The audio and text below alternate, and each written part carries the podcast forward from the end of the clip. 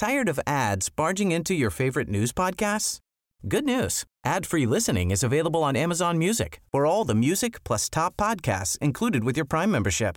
Stay up to date on everything newsworthy by downloading the Amazon Music app for free or go to amazon.com slash news ad free. That's amazon.com slash news ad free to catch up on the latest episodes without the ads.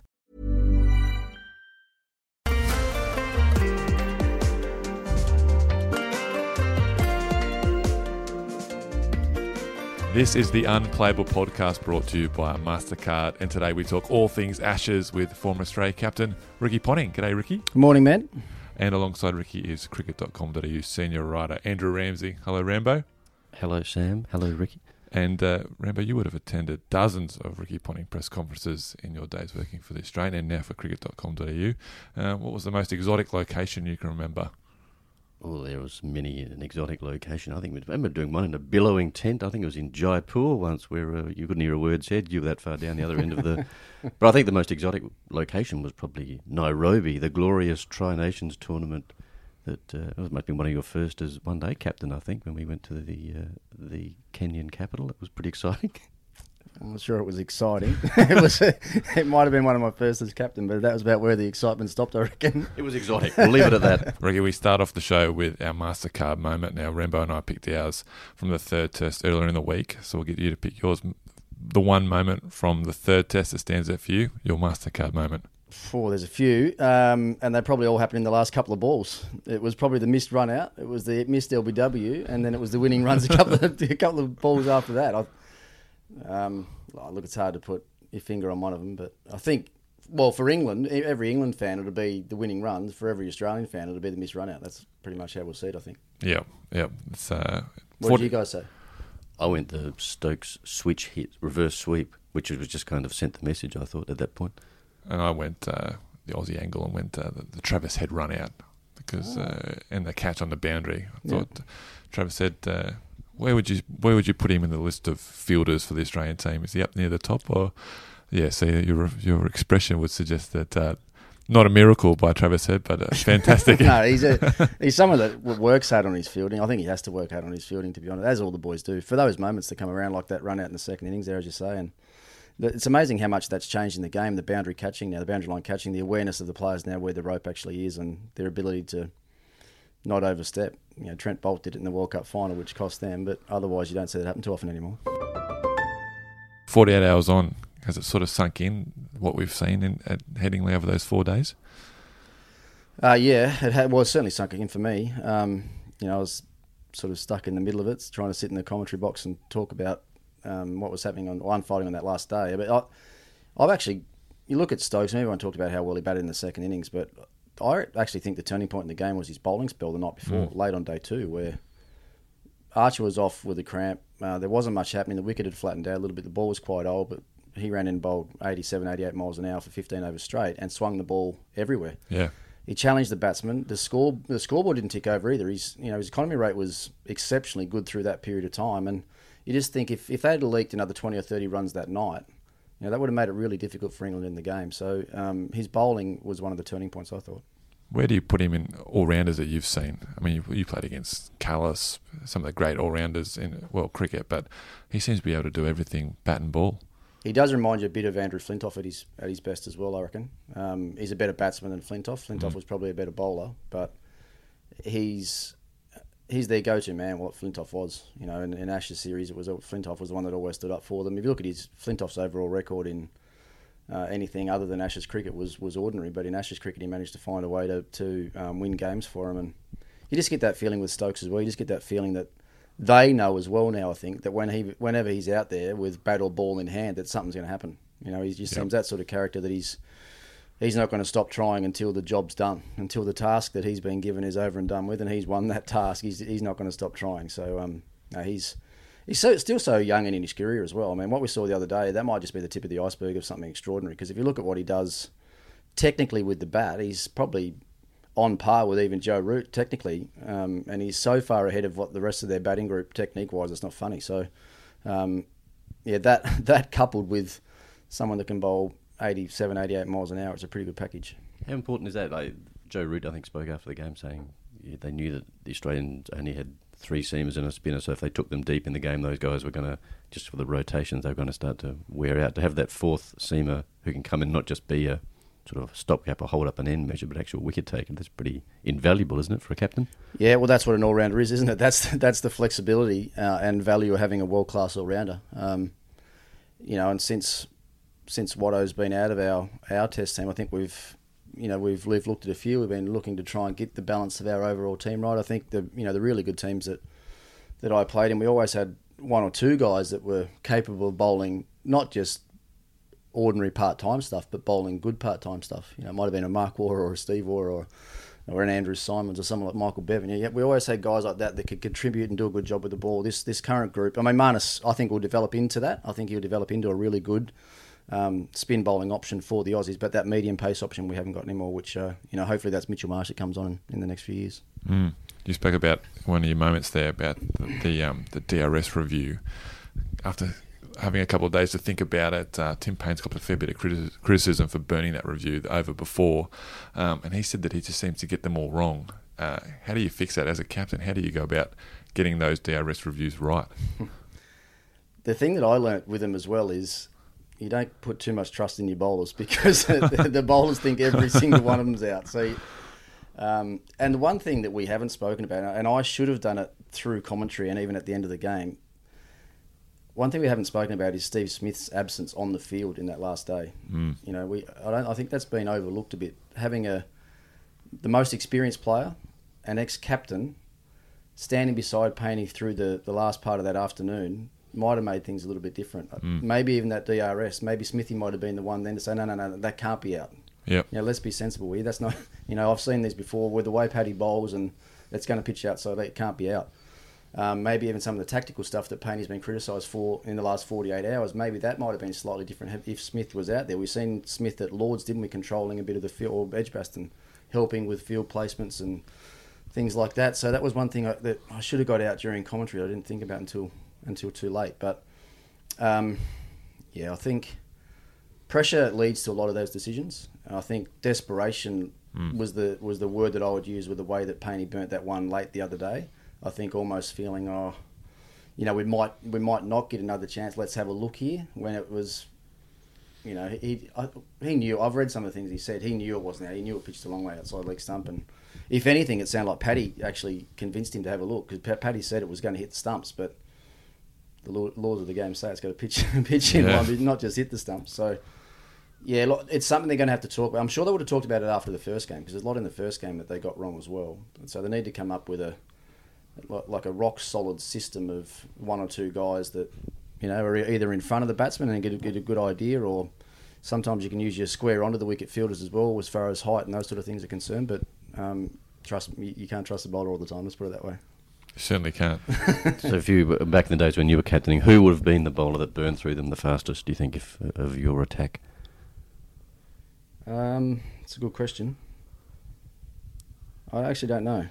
I, I don't know. Well, for that reason, I think because I, you know, you, you as I said, you have got to take a bit of that decision making out of the bowler's hands and um, and use your own game sense, I think, and awareness to to hopefully come to the right decision. I mean, I'm sure I got a few wrong along the way as well, but um, it just seems that we've this series in particular, and whether that's just the added pressure of an Ashes series, and as I said, some desperation trying to to get those key breakthroughs that it's um, they've you know they're not being used as well as they could have. But I don't know if there was any one bowler, but um, I think they're all put them all in the same basket. I reckon. You would have used it a few times with your medium paces, wouldn't you? no, well, I, I bowled very rarely once I was captain. I said that once I took over the job. That's it. That's it. Me done. You won't see me bowl ever again. But I had to do it on a couple of occasions. As if Warney wouldn't have thought every dismissal was out, though. Every shout, he would have questioned it. I'm not sure he had it. Did he? Did No, Warner he ever didn't. it? Yeah, he might. He might have had it. That's what he's. That's what he talks about now. He reckons he would have had a thousand wickets if, if there was DRS in place when he was playing. Well, that was all part of the theatre with Warney, wasn't it? He, he'd put the pressure on by appealing for everything, and you just start to wonder whether he, he was challenged to review it, whether he would have actually followed through and said, no, I didn't, I didn't really think that was out. I was just, Yeah, and it would have been interesting as well because of the aura, I reckon, around Warney. You know, he might have actually got a lot that weren't out because of that pressure that he built up. You know, he might have actually got some that went the other way as well. Um, and because of how much he spun the ball, you know, quite often batsmen were playing on the front foot to him and he spun the ball a lot. So the impact point that the umpire saw compared to where the ball actually might have gone. A lot of them might have actually turned and missed the stump. So, um, yeah, it's interesting. They probably would have used had to use their bat more as well too. Yep. knowing that was there. Wasn't there a, a Plum LB? Was it Flintoff in 05 that wasn't given, and then he went on to make that hundred? Which one was that one? Probably.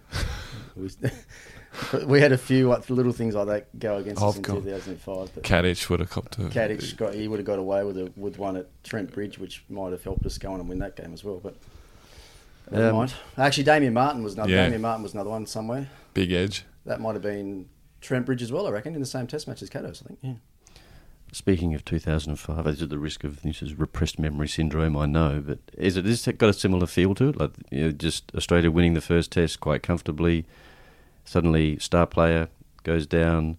England look like they're out of the test match, come back and win. There's this huge kind of momentum building behind them, um, crowd support, you know, and the miracle stuff, and then you go to Old Trafford. Yep, absolutely. That was the last bit I was going to put on it. Going to Old Trafford on the back of a sort of a momentum shift, if you like, in the series. I, I must admit, I'm not a huge believer in momentum in, in cricket series because, I mean, everyone said, even if we think about this series alone, everyone talked about how England would take all the momentum out of the Lord's Test, having, you know, pushed Australia hard on the last day. You know, they probably should have bowled Australia out for under 100 on day one. They got 180. They then got bowled out for 67. So the momentum was gone. Or whatever momentum that we talked about after Lords was gone, you know, a, a day into the next Test match. So, um, but you know what they did, what they did by winning this game here, it's it's you know it's pretty amazing stuff to think that they could come from where they did and, and win. I think it's like 130 years since a team's been bowled out for under 70 in the first innings of a Test and gone on to win. So it's pretty remarkable. Um, we talked about it after the game as well. I'm not sure if it's a good thing or a bad thing for the Aussies to have the game in between. You know, are you better off having a game in between to try and get all that stuff out of the way, or you're better off just getting straight into another Test match and facing up to it all again? It's a, it's an interesting um, conversation, I reckon, around what's right and what's wrong there. But I mean, even as as far as thinking about it and talking to Jail about it yesterday, you know, having it's a pretty hard Test match that for most of the players, you know, mentally and physically draining game, even though it was, you know, only sort of th- well three and a half days, but um, who they put on the park for this next game as well. It's not like there's 20 players that they can choose from to put on the on the park for the Derby game. So there's a bit they got to weigh up there. But um, yeah, going back to your question about being like 2005, I think there's a lot of uh, a lot of similarities right now. One I didn't even think about with the McGrath Smith situation, with McGrath going down, then Smith going down. You're probably a star player in both of those teams. So. Um, it's going to be intriguing to see how they bounce back. You know what what team they actually go with. Do they think they've got the right team makeup now? Obviously, Smith's got to come back, so there's a decision they've got to make there around the batting. Um, Stark's been on the sidelines for a couple of games. Do you unleash him in a, in a big game like this? Um, so they've got some decisions to make, and I still think England have got as many questions to answer as Australia. Their batting has looked woeful. Um, certainly, their top order batting's looked poor, and Jos Buttler's battling away down there at number, you know, playing as a specialist bat, batsman and batting at number seven and uh, offering very, very little so far. So they've got some questions to answer too. I think. There's also the 05 series that I think you've said in the past that you, were, you learnt things sort of looking back at it that you maybe you put too much trust in some senior blokes thinking they were just going to do the job for you and they, they didn't. Do you? Is the risk that you hear they've been so close to winning these couple of tests that you don't change anything because you think you've got the right formula, but then in retrospect you go, oh, maybe we should have made a tweak here and there. Yeah, that's a very good question as well. I think a lot of the trust, the trust stuff that I talked about after 2005 was more to do with our preparation. It was more to do with the way that the, the guys were training and preparing themselves, knowing that. And this is what happened at the end of it. Looking back, you know, we we were coming up probably against the best attack we'd faced in a long time in, in that series with you know Hoggard, Flintoff, Harmison, Simon Jones, and obviously Ashley Giles doing what he did. But it was a very very well rounded fast bowling attack that um, you know could use the new ball. And then once the ball got old, they were great exponents of reverse swing. I mean, um, J- Jones and Flintoff were amazing. And I, looking back at that, I just don't think, you know, particularly some of our more senior guys, I don't think we actually trained well enough to be ready for that. And that was what that was my that was the trust thing that I'd sort of questioned when I got back was um, that I just don't think we trained specifically enough for what we were going to get in the games. And I think if you look at some of the big pressure moments in that series in 05 was when we we just made uncharacteristic little mistakes, and a lot of those little mistakes that we made ended up turning into a you know enough to lose a game or lose a series, which you know one one test match back then was enough to lose that series, and that was on the back of just a couple of little mistakes. or a freaky run out by a sub or something like that. So, um, I've forgotten that. yeah. um, so yeah, that I don't think I, I've been around this group enough. Um, their their training and their preparation won't be won't be compromised. Their their preparation, you know, even around the, the World Cup was unbelievably good. The intensity that these guys train with and bring to their work every day is outstanding. So I don't think that'll be an issue. I guess another similarity is the Casper dismissal at Edgbaston. He's had to live with that since 05. Now Nathan Lyon's going to have to go through something similar, you'd imagine. How did you get Casper back up? You spoke about how the teammates have to get Mm. Casper uh, Lyon up. Did you have to do something similar? And is that what you expect from the Aussies with Lyon? Yeah, I mean the bottom line with Casper, I mean what he made twenty odd, I think, in that innings, didn't he? And, and, Mhm. and gave us a chance to win. So no one could be too disappointed with his efforts that day. It was us top order guys that let our team down in that in that last innings. I mean, I think Warney got well, Warney got, must have got forty odd. Bingham must have got forty odd. Um, I think we we might have needed eighty with a couple of wickets to go. So yeah, you couldn't blame poor old Casper. I mean, and to this day now, I mean, he still still say that he reckons his hand was off the handle anyway, so it wasn't out. He's But- dining out on it, isn't he? um, but yeah, with Nathan, there's guaranteed to be some scarring there from that. Um, you know, I'm pretty sure he won't want to see it again, but it's going to be unavoidable. Actually, I, I know that they, the boys actually sat down yesterday as a group and went through the last eight or ten overs together and just looked at little things that they maybe could have done better through the, the course of that last bit of the day. Um, so he probably has seen it again, but you know, it's yeah, it's no. Harris dropped a catch. Davey probably dropped a catch late as well. Mm. I mean, they're all. Yes, his was probably more than a half chance. His was a, a pretty simple chance that could have been gobbled up, but it happens in the game. You know, we all make mistakes. We've we, everyone's dropped them, and everyone's made you know made a bad call and run somebody else out, or played a bad shot themselves. And these these are little things that I that you know just culminate and tend to happen in Ashes series more than other ones. And I guess they're probably highlighted more in an Ashes series and other ones as well, uh, other series as well, because of the pressure that comes with it and the enormity of the series. But yeah, look, I, I must admit, I got home from the ground the other night. I sent Nathan a text straight away because he was as soon as I got back to my room, he's the only thing, only person I could think about um, that I hadn't seen at the ground. So I sent him a message straight away, and his response was pretty. You could tell how shattered he was about, about the whole thing, but um, he'll move on. As, as I said to him, look, he's a he's an absolute great of the Australian game. He's won so many games for Australia by himself that you know don't let this one get to think about the good things that he's done through his career and not focus on this the one thing that's um that's just happened. He's taken 357 wickets now, I think. Yeah, I think he's done a reasonable job, hasn't he, for an off spinner? Yeah. he might uh, he might finish second only to Warney in terms of wickets. Well, how old is he now? Be in his 31. early 30s, yeah. 31. yeah. So he's got a lot of cricket to play, and it doesn't look like he's slowing down anytime soon. He's bowling as well as ever, so absolutely could finish second. How good, how good would that be for for a, an off spinner? And it's one of the arts that we talk about dying in the game. Just a regulation finger spinner that doesn't have a variation that spins the other way. If, if he can manage to do that, that'd be an incredible achievement. Could you possibly imagine he might finish up second behind Warren when you first saw him in 2011? Well, I'm not sure if he knows this, uh, Nathan, but I actually take I'm going to take a fair bit of the credit for him playing when he did because I, Michael Beer and, and Nathan Lyon were on the same tour.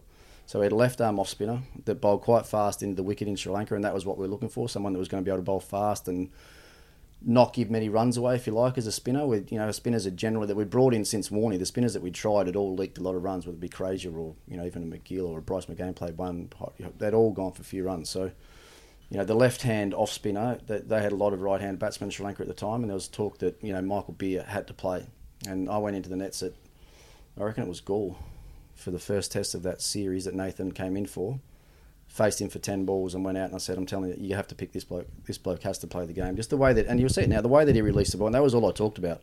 The way that he released the ball, the way the ball came out of his fingers, and the shape and overspin he got on the ball, I hadn't seen in one of our spinners for a long time. Mm. And when I thought about it, his actual the way he released the ball was so similar to Harbhajan that it, it was ridiculous. And if you look at back at the next best performed off spinner in the last twenty years, it's probably Harbhajan Singh Yeah. as far as wickets are concerned. And, and the release was so much the same. So I went out and said to Pup and it was coach at the time, Tim Nielsen, I guess was coach. I said, forget about Beer. You got to play this bloke. He, the ball comes out of his hand so well, and I think he got. I got a wicket with his first ball, didn't he? Kumar Sangakkara. Yeah, so So if, not, if, Nathan didn't, if Nathan didn't know, he's got to listen to this because you'll He know does now. now. He does. Uh, well, we'll talk about selections for the fourth test. Mine's going to play, no doubt. Uh, but let's go through the, the, order, starting with the openers. What happens now with uh, Smith's going to come back in? He's going to have a ripple effect on the whole batting order. Mm. With the openers, Warner's going to stay there. So with Smith coming in, you can't really drop Labuschagne now after those three innings he's played and bowled as, as well. So do we look at someone like Harris coming out of the team? Does Bancroft come back in because of all the trouble the, the England right arm bowlers are giving the left handed batsman? Does that put Khawaja up the top? How do you sort of see the top order looking for Australia in that fourth test? Yeah, it's a tough one. Labuschagne's in, 100% he's in. He's uh, he's been ultra impressive, so he's going to play and probably bat at five, you would think. Unless, I mean, the other thing they could, could think about, I know it'd be harsh on Harris having come in just played that one game, but maybe they could think about opening with Khawaja and then maybe Labuschagne bats three, mm. uh, Smith four. But Labuschagne seems well equipped against the new ball. Uh, the, I mean, the, the thing that will happen for England as probably as well is that Anderson probably comes back. So Archer doesn't open the bowling. It'll be Broad and Anderson open the bowling. Archer's going to be in at first change. So that, that's something that they might talk about and think about as well. Um, so do you keep Khawaja in you, or or Harris? I think it's probably one of those two guys that might have, if that might have to move. Um, or do they look further down the order? Do they look further down at a, at Wadey after you know Wade's made that very good hundred in the second innings at Edgbaston? Do they look at maybe maybe making a change down there? I, I honestly don't know what, what the right thing is, um, but I'm sure they'll they'll talk long and hard about that. I'm not. I don't know who's going to play the Derby game actually, as far as the top order is concerned. Um, we might get a bit of a hint there. I'm just thinking about that. If, say, if someone like Warner didn't play, if Khawaja opened the batting, that might be a bit of a giveaway as well. Mm. Um, Do these tour games? Yeah. Will this tour game have a big say? You reckon? Like, if someone, if someone gets a run, if, if Harris gets a fifty or a think it probably has to because I think the the Southampton tour game certainly did, didn't it? Yeah. With Bancroft mm. doing what he did in the second innings, that got him pretty much into the first test. So if there's a similar sort of line ball decision that they're going to make, then all you can do as a batsman is get runs, and if you get runs, then it's up to the selectors to yeah. to do what they do. So, yeah, it's it's a big it's a big call. I mean, do you leave the top order like it? Oh, the, the top order hasn't fired as yet. You know, Davey obviously battled away and battled away for his sixty odd here in unbelievably tough conditions the other day. But the top order hasn't fired yet. But do you want to be making another change or another couple of changes in your top three like that? Yeah. When you talk about batting orders, you talk about the engine room, you know, being your top three. You keep mucking around with that, you know, it's it's not going to get easy because I still think I still think that the, there's the most pressure on those guys in in Test match cricket, the guys in one, two, and three. So be inter- interesting to see what they do, but there are a few options there. And I guess you don't want to look. I mean, Bancroft and Harris are the future, right? Warner and uh, won't be around for in five years' time, say. But you got to win right now, don't you? So you got to pick the players to win the Ashes and win this next Test match. So you can't look, you can't, you know, use the, uh, the excuse we're looking to the future. You got to pick the team to win the Test match, right? We do now. I mean, uh, after what's just happened the last couple of days, yeah. I mean that, that that's it. It's it's absolutely as simple as that. I mean, even before the series started, there might have been a bit of an eye on the future. You know, when and with Bancroft coming back into the side, maybe someone that we can invest in time in. We know that he's the right sort of character, and we know that he's got a game that can survive a test level. There might have been a bit of that at the start of the series, but there won't be now. They'll be thinking about what what can we do with this batting lineup or the whole eleven. What can we do to give ourselves the best chance of winning this game? I imagine pitch will come into the thinking about the, the pace attack. But what you've seen through the series so far, is it time to bring Stark in? Does Cummins need a rest? I mean, he's played all the World Cup, three Test matches now. He's the best bowler on the team, but you got to do you keep going with him to try and get that win? He won't be coming out.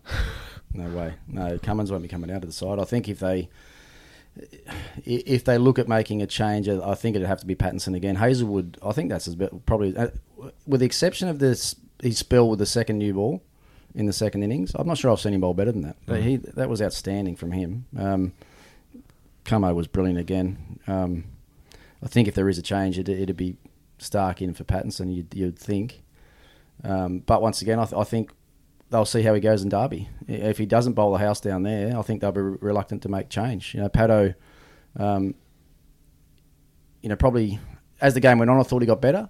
Um, different spells. I think when he looked like he had his rhythm, I thought he was really good. The way that he started day four, I think that little two or three over spell that he bowled there was probably as well as he bowled in the game.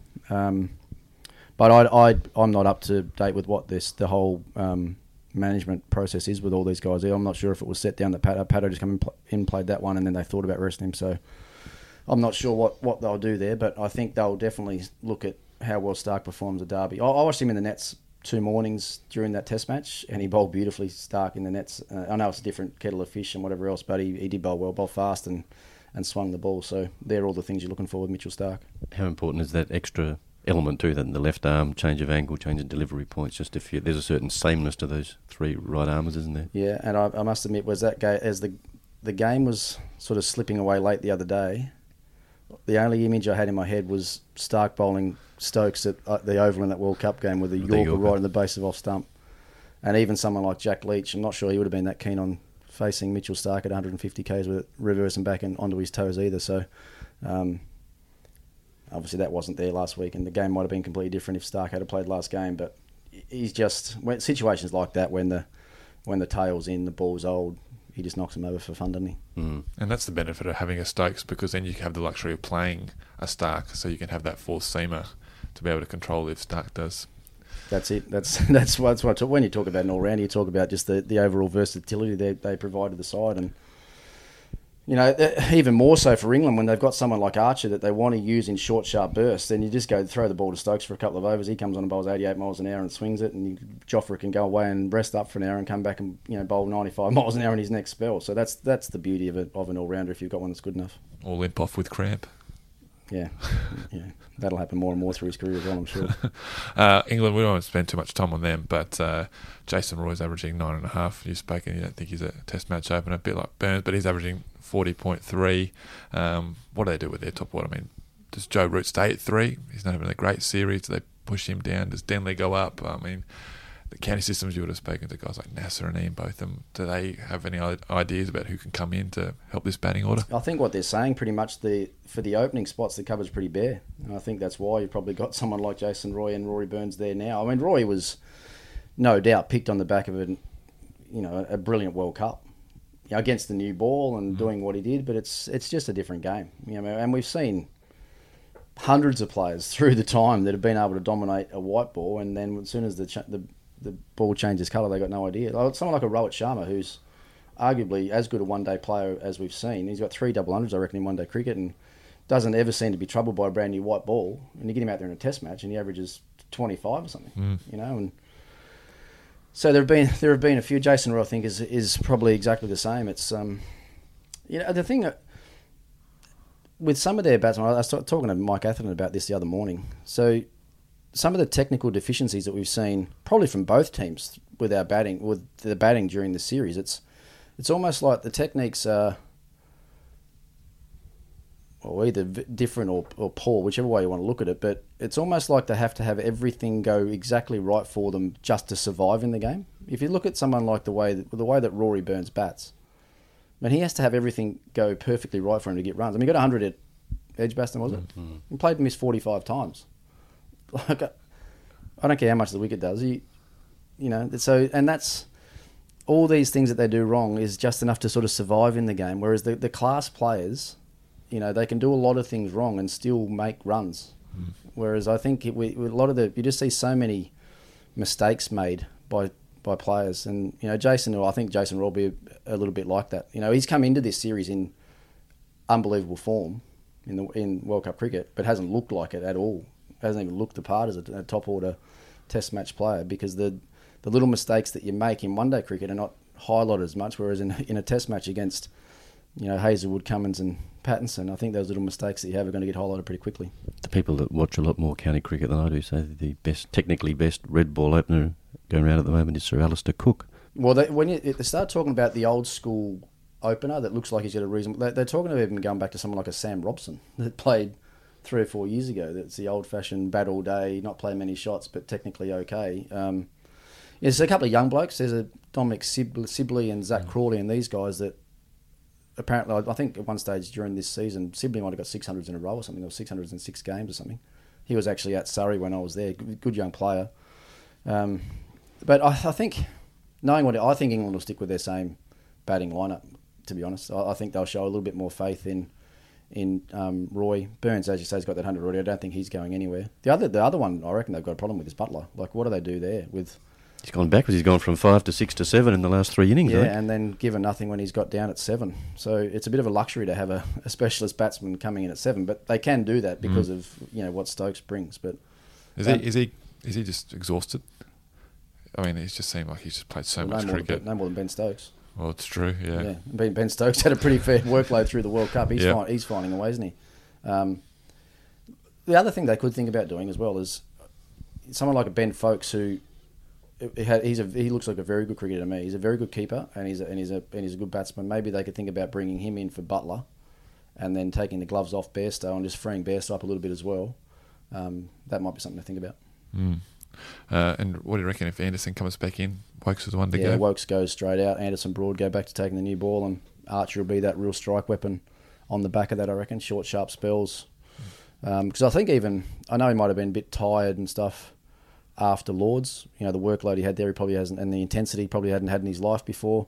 Um, but his pace was a little bit down through that the, the last test. But if he, I think if if he knows that they're going to use him in short, sharp spells, then I think he, he- he's probably going to be more likely to take the handbrake off and run in and bowl bowl quick and, and try and have an impact that way. I'm Pat Cummins. Now it's time for Play It or Leave It. Right, we're going to finish with uh, a game of play it or leave it. Rambo, you're very good at this game, better than Tim Paine on the DRS. um, Well, you must get one right then. yeah. It's a pretty high bar, isn't it? So we'll throw you, a bowl you a, a, a scenario, and you're going to either play it, agree with it, or leave it, let it go, Right. disagree with it. Yep. So start off with uh, this is all about the fourth test. Yeah. Stokes to produce at least four wickets and 80 runs in Manchester. Yeah, he'll do that. Play it. You'll play it, Rambo? Oh, I'll play it. I think you probably do both. Yeah, that's right. It's got, it's got to be the combo job.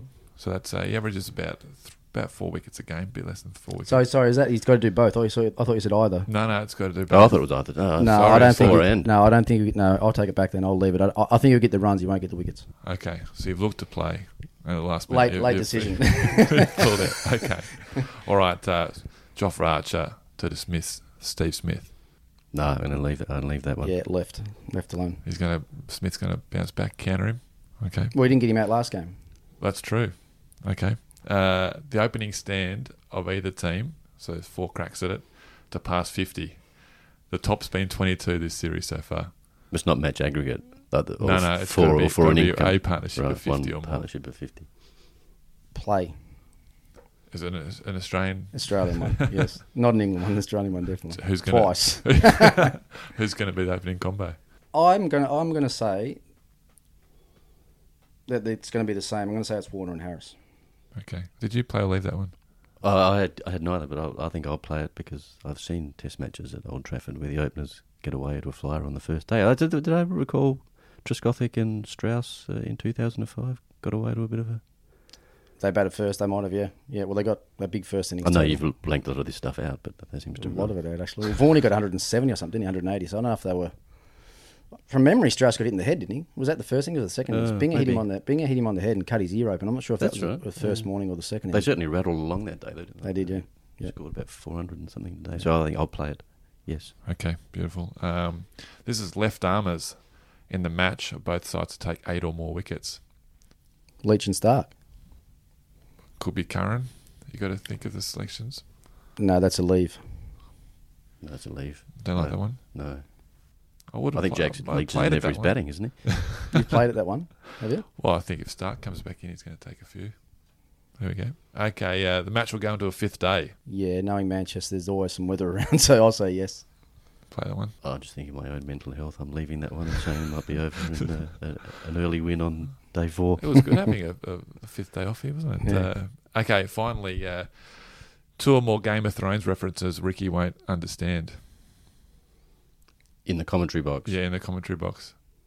There's a, cou- there was a couple flying around in this test match. Mate, if they bring, if there's any reference, I got no idea what they're talking about. So Yeah, I'll, I'll definitely play that one because I think uh, they've realised now that this is mental disintegration. They're just going to keep hurling them at him. yeah, He's going to be forced to binge watch. I'm, I'm meeting Brian Henderson during the week at Sky to say please no more Game of Thrones references through the commentary. So I'll say it's a. I'll leave that one. Okay, beautiful. All right, that's it for this week's episode. Ricky, thanks so much for coming on. No worries, man. And Rambo, As always. thanks for turning up. All right, remember to rate, review, and, uh, and subscribe to the Unplayable Podcast, which is proudly brought to you by MasterCard on iTunes and all other podcast apps. For all your cricket news, scores, and video, head to cricket.com.au and the CA Live app.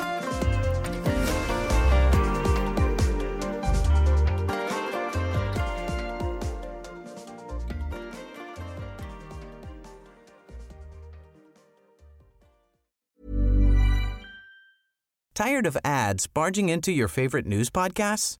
Good news. Ad-free listening is available on Amazon Music for all the music plus top podcasts included with your Prime membership. Stay up to date on everything newsworthy by downloading the Amazon Music app for free or go to amazon.com slash news ad free. That's amazon.com slash news ad free to catch up on the latest episodes without the ads.